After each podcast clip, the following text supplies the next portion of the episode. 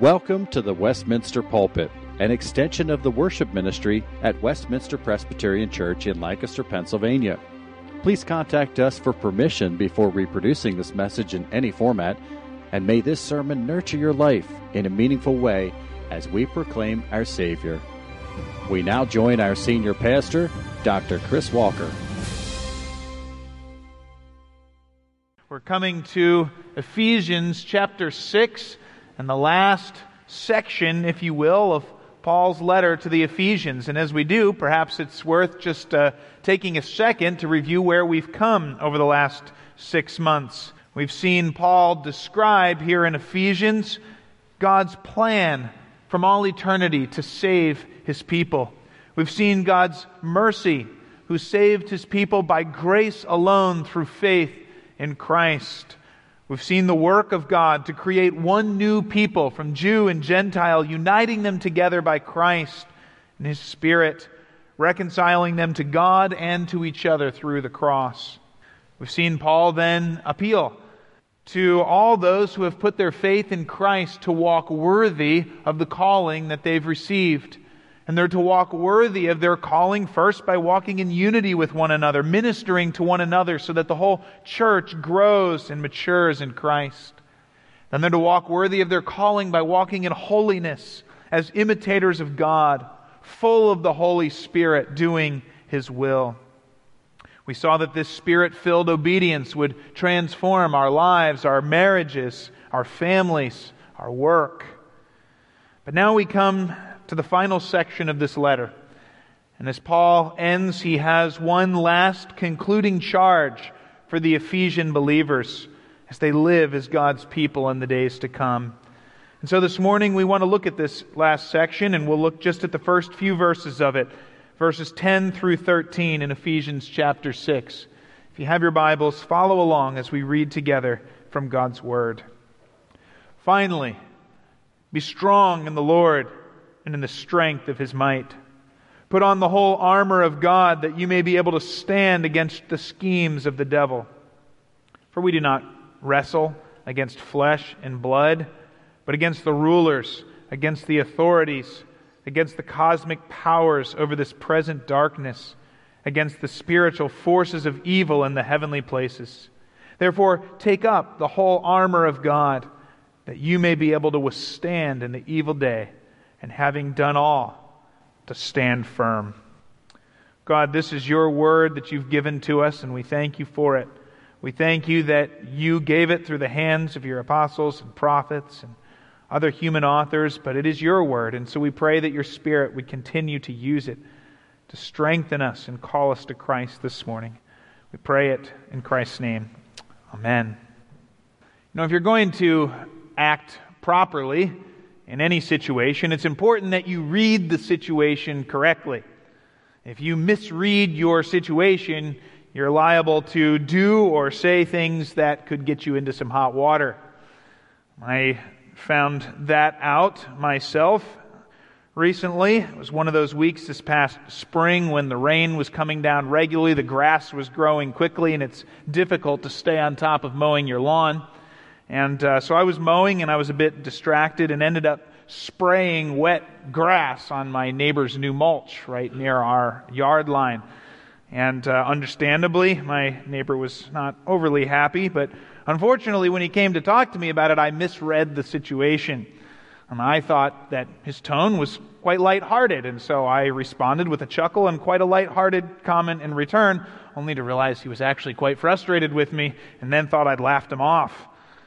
Fortunately, he's a gracious man and he quickly accepted my apology, but I badly misread the situation and then didn't act appropriately as a result.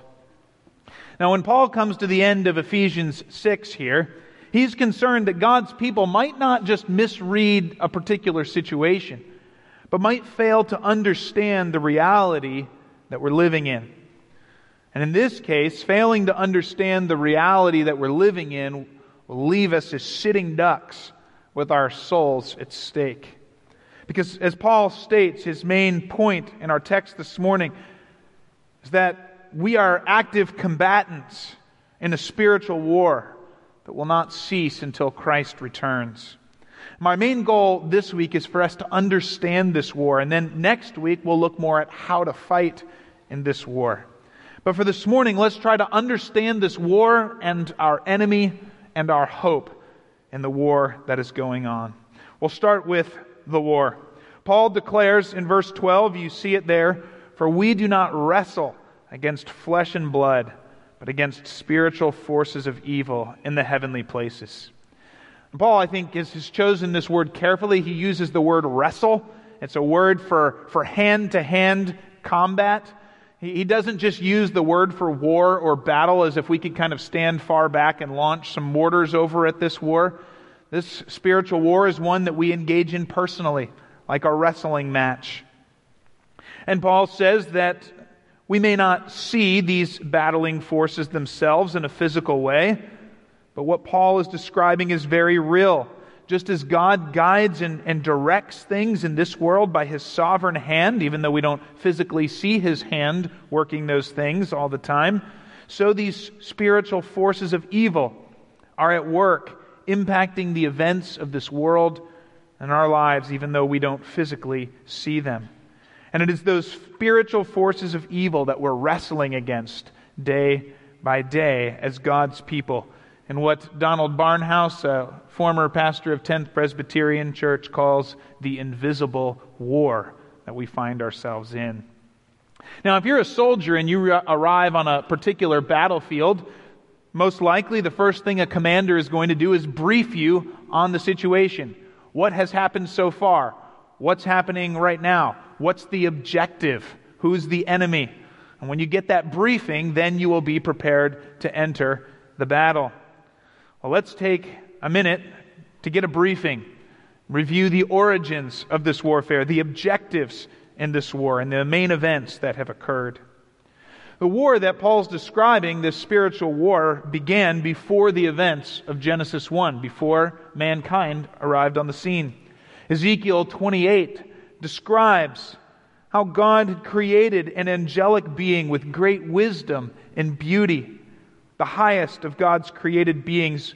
Ezekiel 28 calls him a guardian cherub, the signet of perfection, who walked blamelessly until one day a day when unrighteousness was found in him, and he turned and sinned against God. Isaiah 14 tells us what that sin was.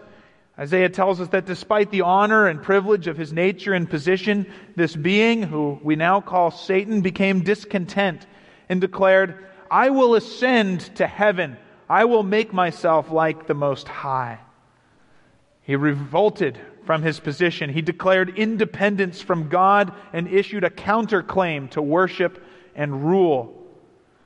And those continue to be Satan's objectives in this war to be independent from God and to counter his claims to exclusive worship and rule. Of course, all dominion and power belong to God, and in the moment that Satan ceased to obey and honor God, God punished him and threw down his attempt. And yet, God did not destroy Satan. He certainly could have done that. But he did not do so, nor did he remove him from all sway on this earth. And this is so important for us to understand.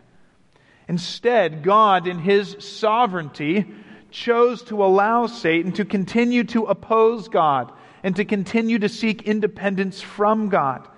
And he allowed him to continue to do so until it will become evident that every effort and every attempt of Satan and mankind to live independent of God is futile and leads only to chaos and to destruction. And it becomes abundantly clear because every path has been tried to every creature on heaven and on earth that there is no hope, no final joy, and no satisfaction apart from dependence upon God and submission to His will alone. And that is God's objective in this war. And in order to accomplish that objective, though, God did not just allow Satan to continue to exist, He also had a plan from all eternity to create mankind. And though many of these men and women would follow Satan's path and seek satisfaction by going their own way, God would also redeem many others and unite them to himself so that the universe would be able to see both the futility of a life lived apart from or against God, but also by his grace and mercy alone would see the discovery of true joy and eternal satisfaction that is found in being reconciled to God and submitting to him in faith and obedience.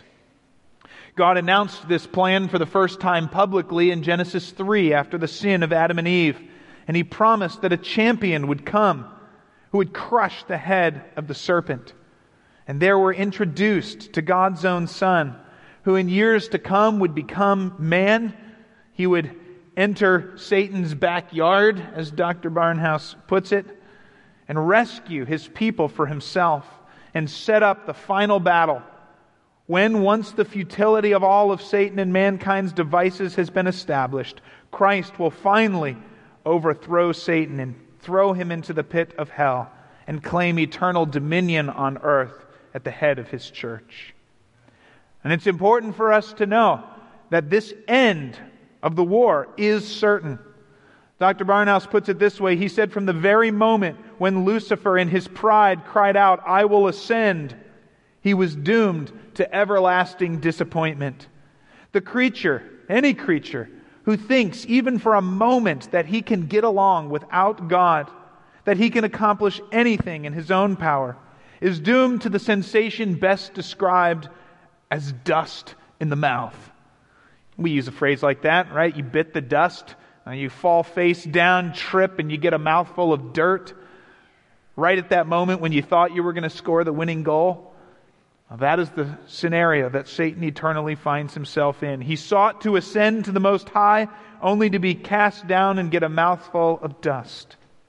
He thought he'd won a great victory in the Garden of Eden only to find out he'd played right into God's hand and was condemned to crawl on his belly and eat dust. When the Son of God came, Satan thought he'd pulled off an upset at the cross only to get a mouthful of dust on Easter morning. And the same will happen on the last day when his final and complete judgment arrives. But that doesn't stop Satan's efforts. So, what is Satan up to right now? Well, he is continuing to offer satisfaction or to attempt to offer satisfaction apart from God and to lure mankind away from God as he did with Eve.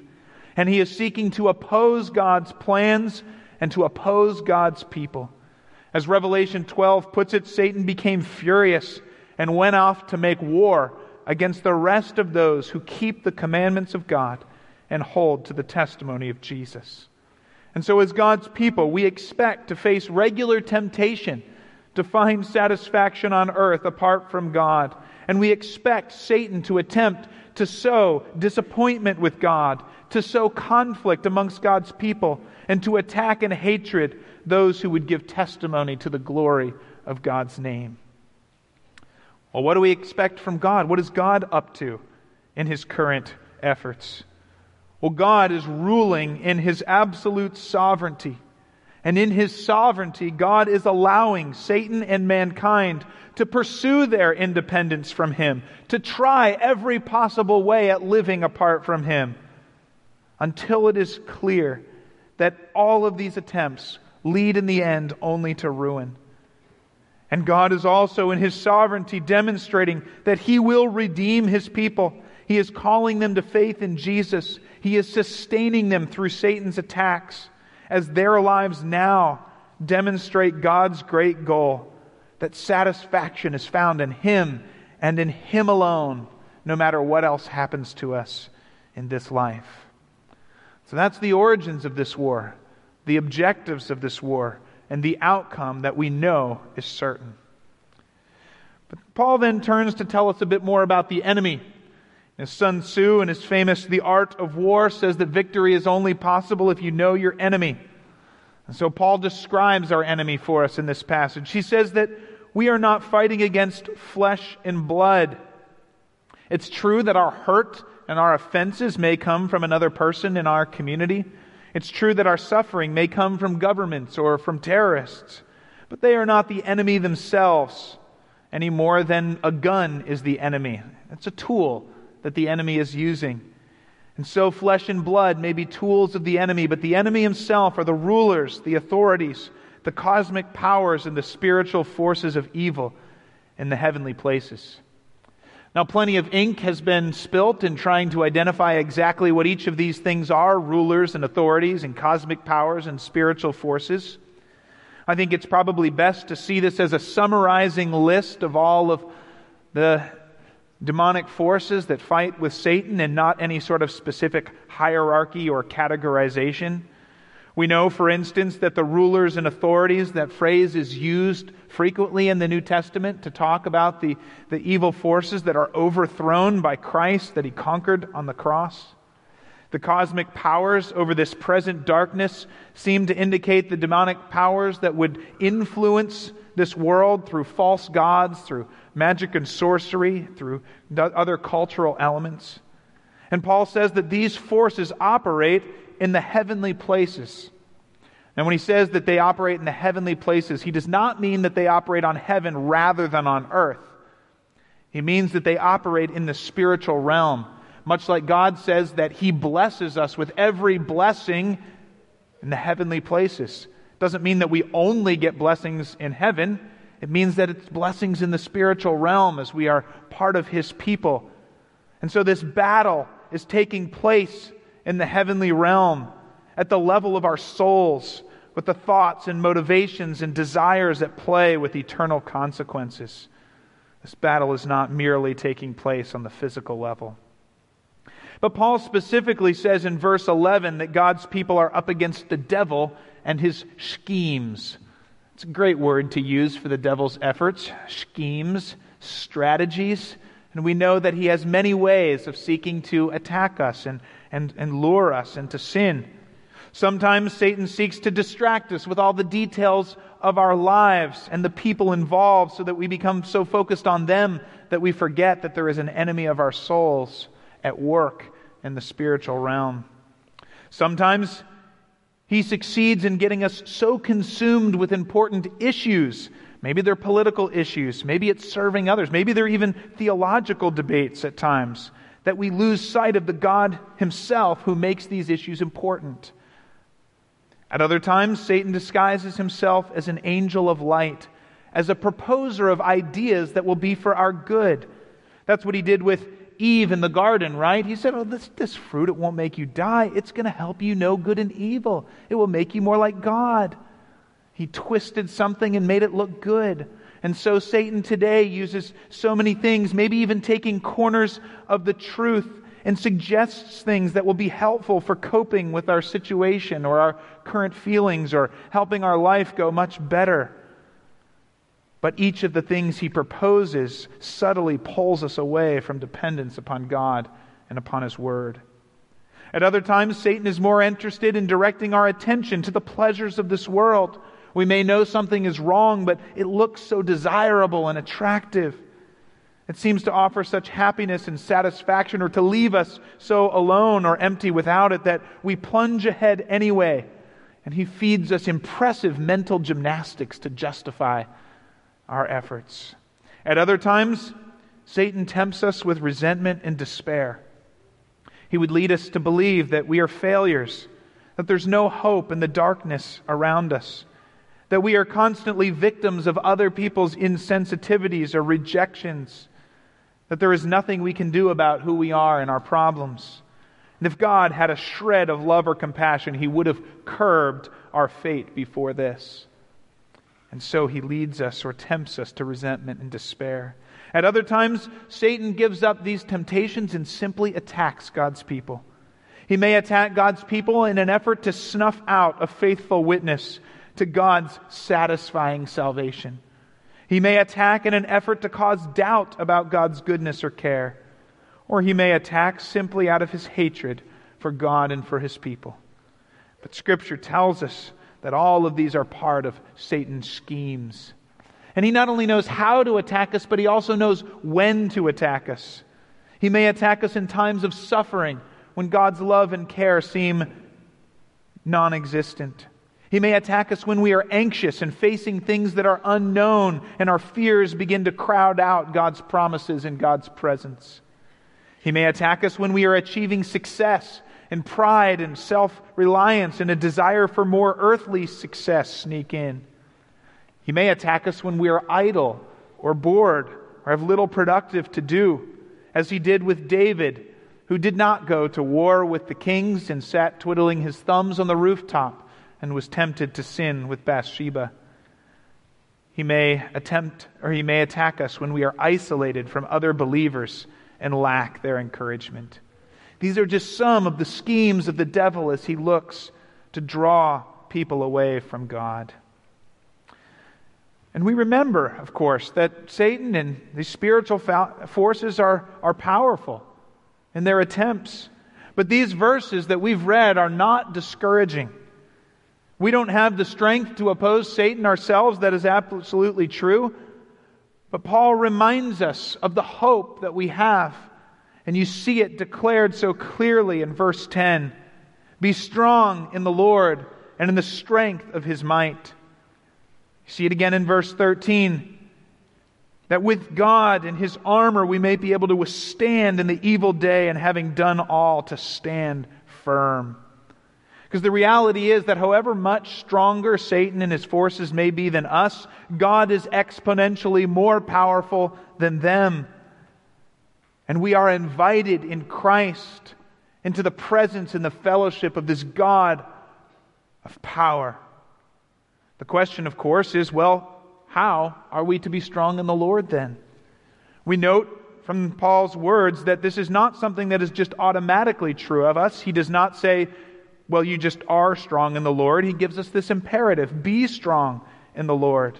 He calls us to be strengthened in Him. So, how do we do that?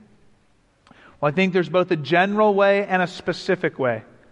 In the general sense, we are to take strength in the Lord by looking to the character of God, who is described as the Lord of hosts, the Most High, and the Almighty. And we are then to believe the promises of His favor towards us and His presence with us in Christ.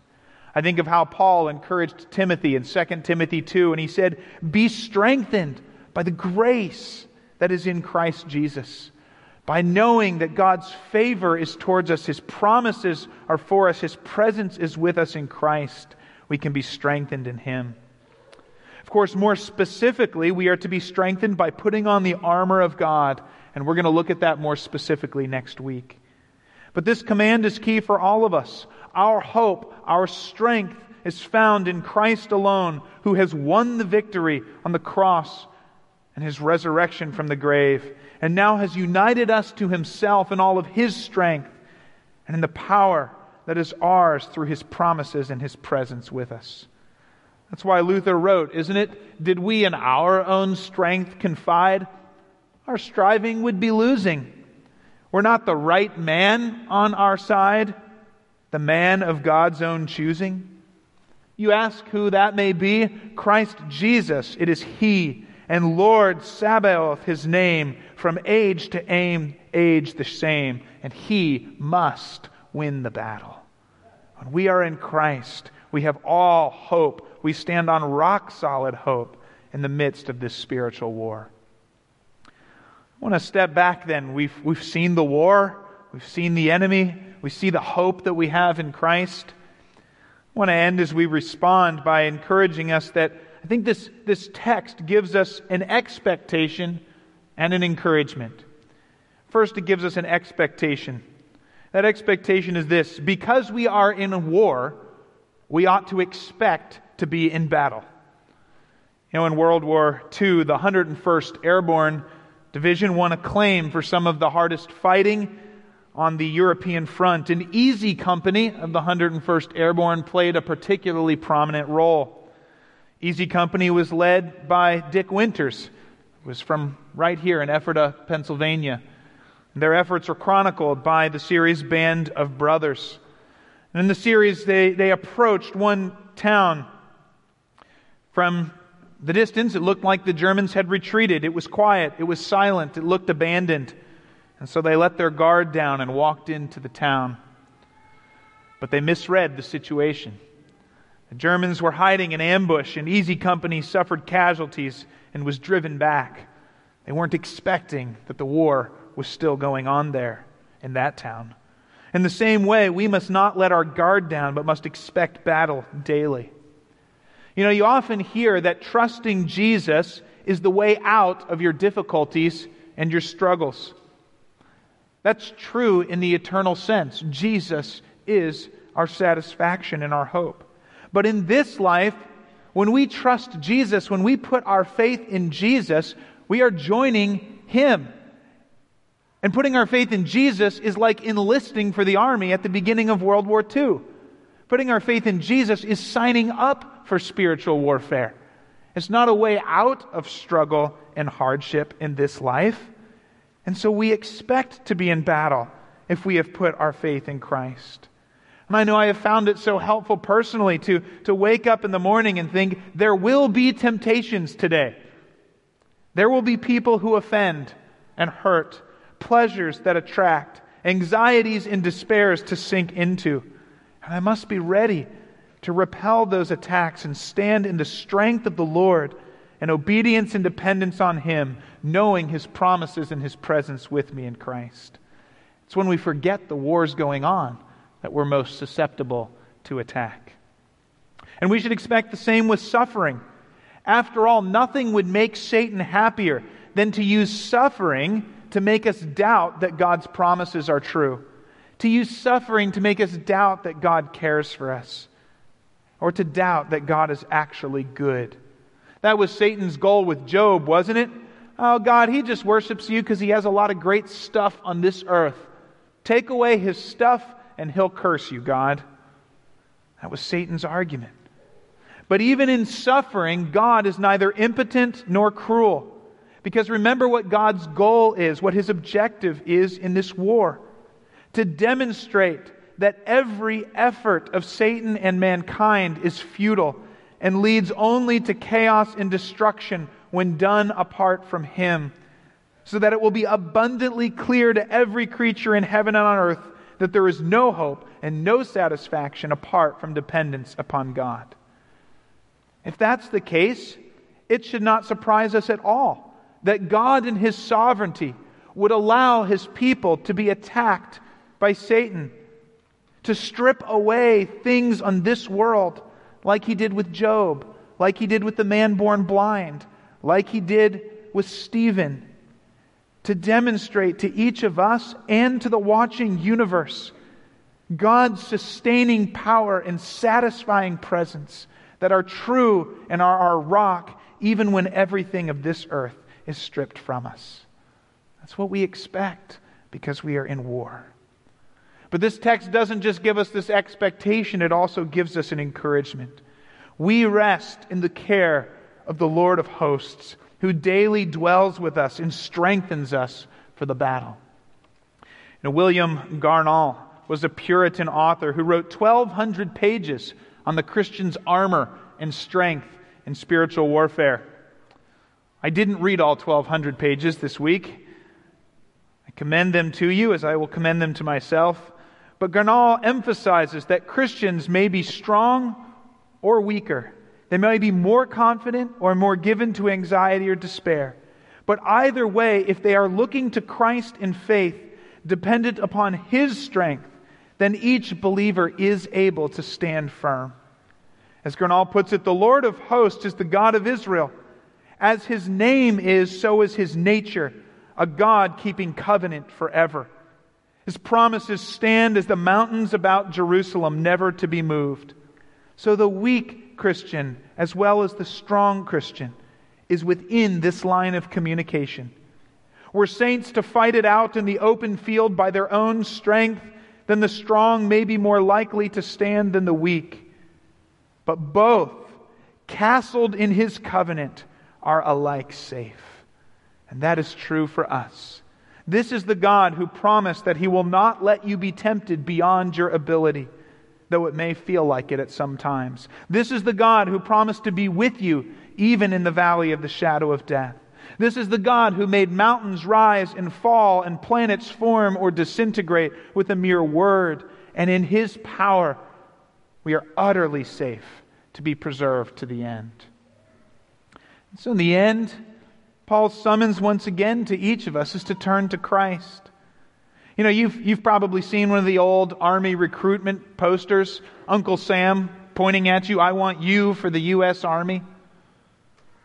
Well, God has extended to each one of us an offer of the gospel this morning.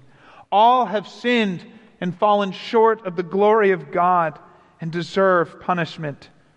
But God so loved the world that he has sent his one and only Son, that whoever will believe in him and put his trust in him alone will not perish, but have everlasting life. See, we are living in a fallen world that is slowly but surely, through one effort after another, proving the futility and the destruction of every attempt to live life and find satisfaction outside of dependence on God and submission to His will. We are facing an enemy that is trying to discredit God's goodness, to lure God's people from Him, and to attack God's people. But if we enter that fray in our firm faith in Jesus Christ, we do so with a guaranteed hope. If we will come to Christ, we find a Savior who is ready to forgive, ready to make us His and preserve us to the end, when we will dwell with Him, satisfied in His love and marveling at His glory for an eternity to come. In this war, may we know the hope that does not disappoint. May we be strong in the Lord and in the strength of His might, that having done all, we might stand firm. Let's pray. God, you have told us in this passage of Scripture that we are in a war. It is a hand to hand wrestling combat with the forces of evil. You've told us about the enemy who schemes to undermine our confidence and our satisfaction in God and His goodness and to lure us away from Him. Father, you have promised Christ and you have called us to be strong in Him and in the strength of His might. And so I pray this morning that each one here would be looking not to any philosophy or any hope in this life for satisfaction, but might look to Christ alone. And I pray that we might look to His promises and His presence with us for our strength, that we might stand and might be one of the fields of battle where it is demonstrated so clearly that you and upon you and in submission to you alone are found any joy and hope and satisfaction. We pray this through Christ's name. Amen. The Westminster Pulpit is courtesy of Westminster Presbyterian Church in Lancaster, Pennsylvania. You are welcome to worship with us on Sunday mornings at 8 or 11 a.m. To learn more or have questions about the gift of salvation through Christ Jesus our Savior, contact us at westpca.com. Thank you, and may Christ be glorified through this ministry, the Westminster Pulpit.